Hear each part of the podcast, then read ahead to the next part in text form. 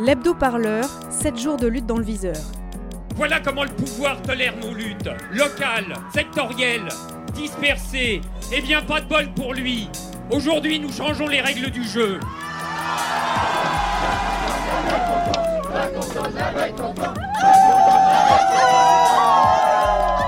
J'aimerais bien qu'on commence à me considérer en tant que tel. Radio Parleur, le son de toutes les luttes. Bonjour à toutes et à tous. Cette semaine dans l'Hebdo Parleur, un reportage et deux entretiens à écouter puis à retrouver en intégralité sur notre site. Les épreuves du bac viennent de commencer et avec elles, ils l'ont promis, une semaine d'enfer pour Jean-Michel Blanquer, le ministre de l'Éducation nationale. Alors que les enseignants peinent à mobiliser dans la rue et que les vacances d'été arrivent, le collectif Bloquons Blanquer cherche à faire entendre la contestation lors de l'examen du bac avant de s'organiser pour la rentrée deux mille dix-neuf. On vous propose ensuite un entretien avec la chercheuse Tania Romero Barrios qui revient pour nous sur le documentaire Volver a ver, lorsque trois photographes retournent sur le lieu qui fut l'épicentre de la guerre dans les communautés d'Ayacucho, où s'était formée une résistance indigène contre le groupe terroriste du Sentier Lumineux dans les années quatre-vingts. On vous invite également à écouter le deuxième rendez-vous de notre nouvelle série Déclic, une série qui vous emmène à la rencontre de militants connus et inconnus et qui nous raconte leur moment de bascule vers l'engagement militants, leurs inspirations et puis aussi bien sûr leurs doutes. Cette fois-ci, on vous emmène à la rencontre de Sébastien, un ancien ingénieur informaticien qui a trouvé un moyen original pour s'engager dans la transition écologique. L'Hebdo Parleur, sept jours de lutte dans le viseur. Vent debout contre la réforme de l'éducation nationale, les personnels de la communauté éducative sont bel et bien déterminés à continuer leur lutte. À l'approche des grandes vacances et après plusieurs mois de contestation, le collectif Bloquons Blanquer prépare pour cette semaine d'examen une semaine d'enfer avec un objectif, bloquer le bac pour enfin faire entendre leurs revendications.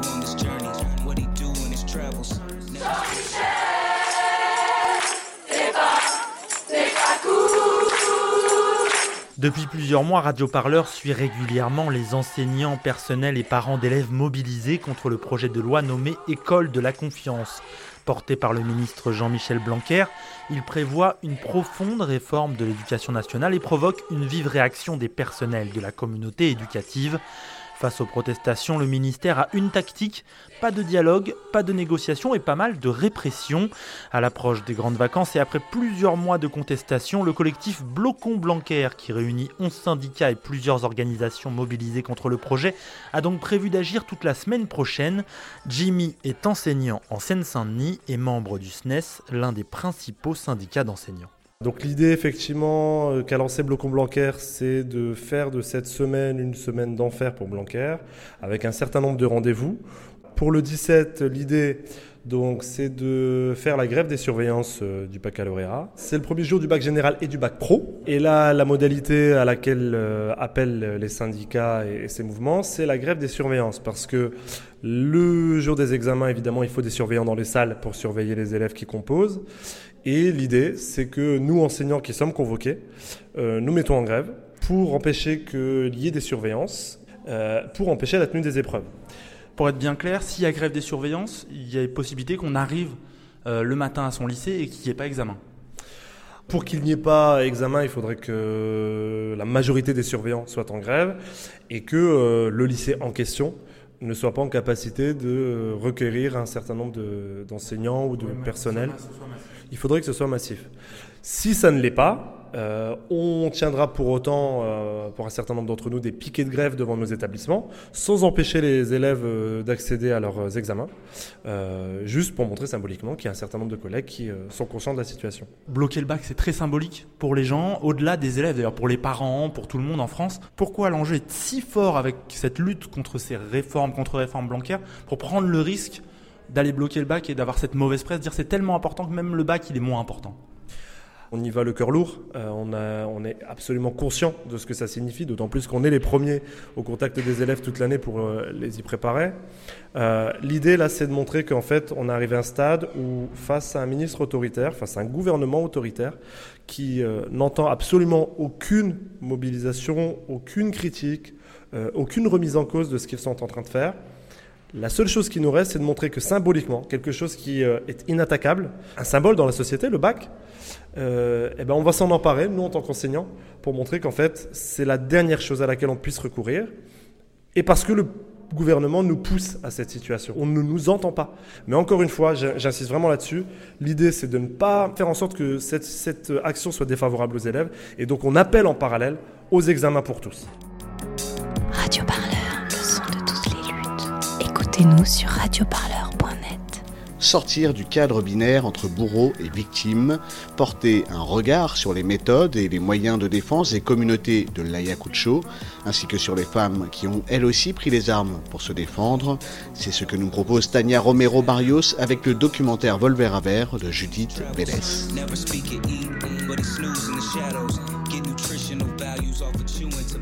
On va rappeler quelques éléments de scénario.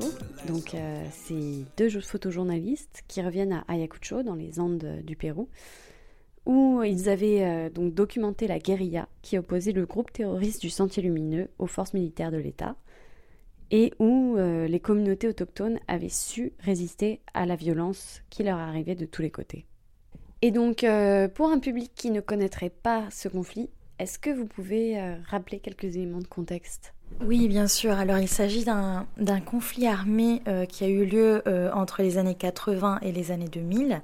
Effectivement, euh, comme le montre le film, en fait, euh, c'est, c'est un conflit qui est déclenché parce que euh, le Sentier Lumineux, euh, qui est un groupe qui a pris les armes, en fait, de tendance... Enfin, euh, euh, ils disent euh, léniniste, marxiste, maoïste, pensée, Gonzalo. Enfin, c'est, c'est quelque chose assez, assez complexe, mais euh, bon, ils déclarent la guerre à l'État péruvien. Et, euh, et ça déclenche effectivement euh, une, un conflit armé euh, où euh, ça ne sera pas le seul acteur. En fait, c'était quelque chose sur laquelle on a insisté un petit peu dans le, dans le débat, parce qu'effectivement, il y avait le Sentier Lumineux. Il y a l'État aussi qui a joué un rôle, enfin, de, comment dire, pour... Euh, qui, oui, oui, voilà, qui voulait répondre, en fait, à, à, à, à cette guerre, en fait, déclenchée par le Sentier Lumineux, mais qui, en même temps, est aussi responsable d'énormément de, euh, de morts, en fait, et de, et de violences qui se sont déclenchées, euh, notamment des violences envers les femmes, en fait, dans le cadre du conflit armé. Il y a aussi le euh, Movimiento Revolucionario Tupac Amaru, qui était euh, aussi un autre groupe qui a pris les armes, euh, qui a joué un rôle pendant ce conflit armé, et les comités d'autodéfense, en fait, qui sont aussi représentés dans le documentaire, en fait, justement pour un petit peu mettre en relief comment les, les communautés se sont organisées pour répondre, en fait, à la, à la violence. Donc euh, bon, ça c'est un petit peu pour le contexte, et effectivement euh, voilà, c'est, c'est, c'est un conflit qui, qui s'achève entre guillemets euh, dans les années deux mille. Enfin, on, on pourrait euh, enfin, on, questionner en fait cette, enfin, la, la notion même du post-conflit, parce que la violence euh, continue euh, sous d'autres formes, et parfois euh, continuer euh, même plusieurs années euh, après.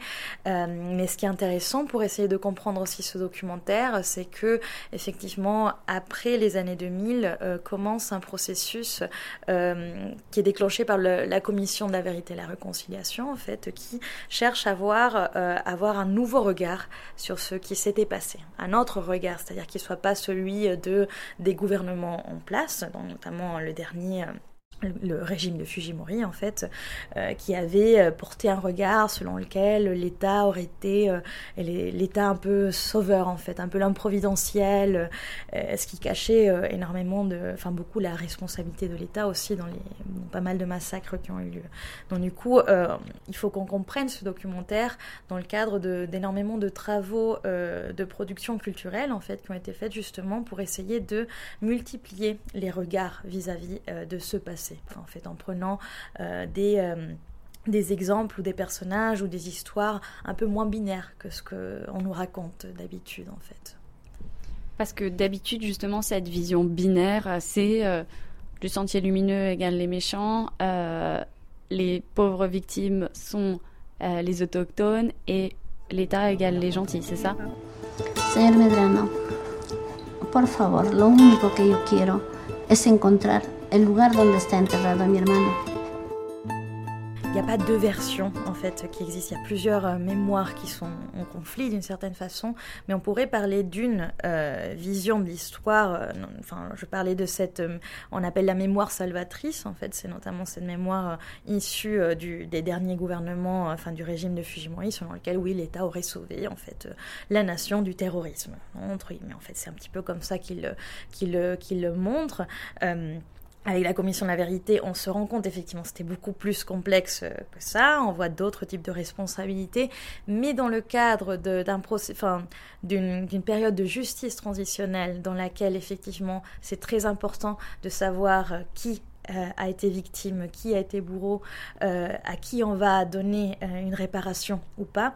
C'est vrai que dans ce cadre-là, euh, il y a cette image de la victime euh, passive, innocente, dépolitisée qui a été euh, beaucoup euh, mise en relief de façon à pouvoir avoir d'une certaine façon une certaine légitimité ou reconnaissance ou, euh, ou même réparation en fait. Enfin, c'est cette question de on n'avait rien à voir avec ce qui s'est passé, mais euh, c'est une image qui est aussi un peu euh, trompeuse d'une certaine façon parce que ça, ça efface aussi le fait que ces personnes-là euh, en étaient aussi des acteurs en fait. Enfin, que ce soit parce qu'ils ont participé dans les comités d'autodéfense, et cetera, mais aussi parce que parfois, euh, enfin, le conflit même a fait qu'une personne personne se, s'est retrouvée à, enfin, à, oui, voilà, à être bourreau à un moment de sa vie, à être victime aussi à une autre période. Donc c'est vrai que, que voilà, c'est, c'est ce type d'histoire. En moins, euh, le documentaire, c'est vrai qu'il ins- il insiste beaucoup sur une image euh, moins euh, victime passive, en mmh. fait. Donc euh, montre justement l'action mise en place par euh, les communautés autochtones, en fait, dans ce cadre-là. Radio Parleur, le son de tous les luttes. Écoutez-nous sur radio parleur point net. Comment passe-t-on de la finance à la transition écologique façon ludique ? C'est ce qu'on vous propose de découvrir tout de suite avec ce nouvel entretien de notre série Déclicologie. C'est tout de suite et c'est sur Radio Parleur. L'idée de notre podcast Déclicologie, c'est de retracer un petit peu les parcours, euh, les étapes de ton parcours qui t'ont amené à t'engager. Alors du coup, on voulait savoir un petit peu, euh, bah, c'est quoi ce que tu situes comme euh, comme déclencheur ? Comment t'en es arrivé là à t'intéresser à l'écologie ? euh, Déclencheur, euh, quelque chose de purement égoïste où je voulais avoir une augmentation. Euh, à ce moment-là, je bossais encore dans la finance en tant que développeur informatique. Euh, l'idée, c'est que euh, ça faisait deux ans que je travaillais et je te, enfin, je sentais que j'étais, on va dire, légitime pour demander une augmentation. Surtout que le prix du marché, je pouvais vraiment gagner dix mille euros de plus euh, par an. Et quand je l'ai demandé à mon patron, euh, la réaction que j'ai eue, c'était très infantilisant, euh, toxique euh, au possible, euh, sachant que il c'était l'ambiance très familiale, sauf qu'en fait, c'est l'ambiance très, fa- très familiale où finalement euh, le patron est devenu le papa. Enfin. Euh, C'est pas très agréable et à ce moment-là, j'ai commencé à faire des recherches sur comment devenir indépendant, euh, sur, euh, enfin, regarder un peu ce qu'il y avait autour et j'ai fini par m'enseigner sur du développement personnel. J'ai adoré ça, j'ai appris plein de choses sur sur moi, sur les autres ou sur même l'entrepreneuriat. Et à force de parler de ça, ma mère, elle pensait que une petite vidéo de huit minutes euh, d'Idriss Aberkan. Idriss Aberkan, il a trois sujets, c'est le biomimétisme, l'économie de la connaissance et la blue economy. Il sait de quoi il parle, il parle de façon intelligente et intelligible et il parle comme si la personne en face de lui est quelqu'un d'intelligent. Il peut tout enseigner, ça, c'est vraiment génial. Et à partir de là, biomimétisme, je commence à parler euh, toujours des langues personnelles euh, dans mon entourage. Et euh, des amis, euh, à un moment, ont pensé que le livre Demain euh, me plairait, donc ils me l'ont prêté. C'était, on a fait un week-end jeu de société et puis finalement ils m'ont ils m'ont laissé le bouquin en partant. Sauf que j'aime pas lire. Hein. J'aime pas lire, mais j'ai vu qu'il y avait un film, donc je suis allé voir le film. Je l'ai regardé une fois, ça me plaisait bien, j'aimais bien les musiques euh, et moi qui ai tendance à m'ennuyer au travail, donc à ce moment-là j'étais toujours en finance. J'écoutais en fond euh, généralement des films, mes films favoris. Euh, on a tous cette playlist sur nos P C euh, où de temps en temps on copie-colle des films sur notre téléphone. Euh, et du coup, moi, j'écoutais la bande-son de ces films pendant que je travaillais. Il y en a qui écoutent de la musique. Euh... Sauf qu'à un moment, j'écoutais cinq fois, dix fois le film Demain. Euh, et il y a les dix premières minutes du film, enfin, même, voire les mêmes, les cinq premières minutes du film qui sont restées euh, sur euh, cette étude euh, euh, publiée dans le dans le journal Nature, euh, qui présentait un possible effondrement de notre société ou des risques. Peut-être, c'était peut-être juste les limites, les limites de les limites de la planète. Et à force, j'ai voulu regarder, bon bah c'est qui ce Cyril Dion, c'est qui cette Mélanie Laurent, et cetera, et cetera, de fil en aiguille. Radio Parleur, le son de toutes les luttes. Écoutez-nous sur radio parleur point net. L'Hebdo Parleur, c'est fini pour aujourd'hui, mais on se retrouve bien sûr la semaine prochaine. Un Hebdo Parleur qui vous raconte les luttes, toutes les luttes, des reportages à retrouver en intégralité avec tous ceux qui remplissent notre programmation quotidienne, sans compter nos entretiens et nos émissions. Tout ça, c'est sur notre site radio parleur point net, une actualité à retrouver aussi sur toutes les bonnes plateformes de podcast. Alors, à la semaine prochaine pour un nouvel Hebdo Parleur, c'est votre sélection hebdomadaire au cœur des luttes et des mouvements, l'actualité à ne pas manquer.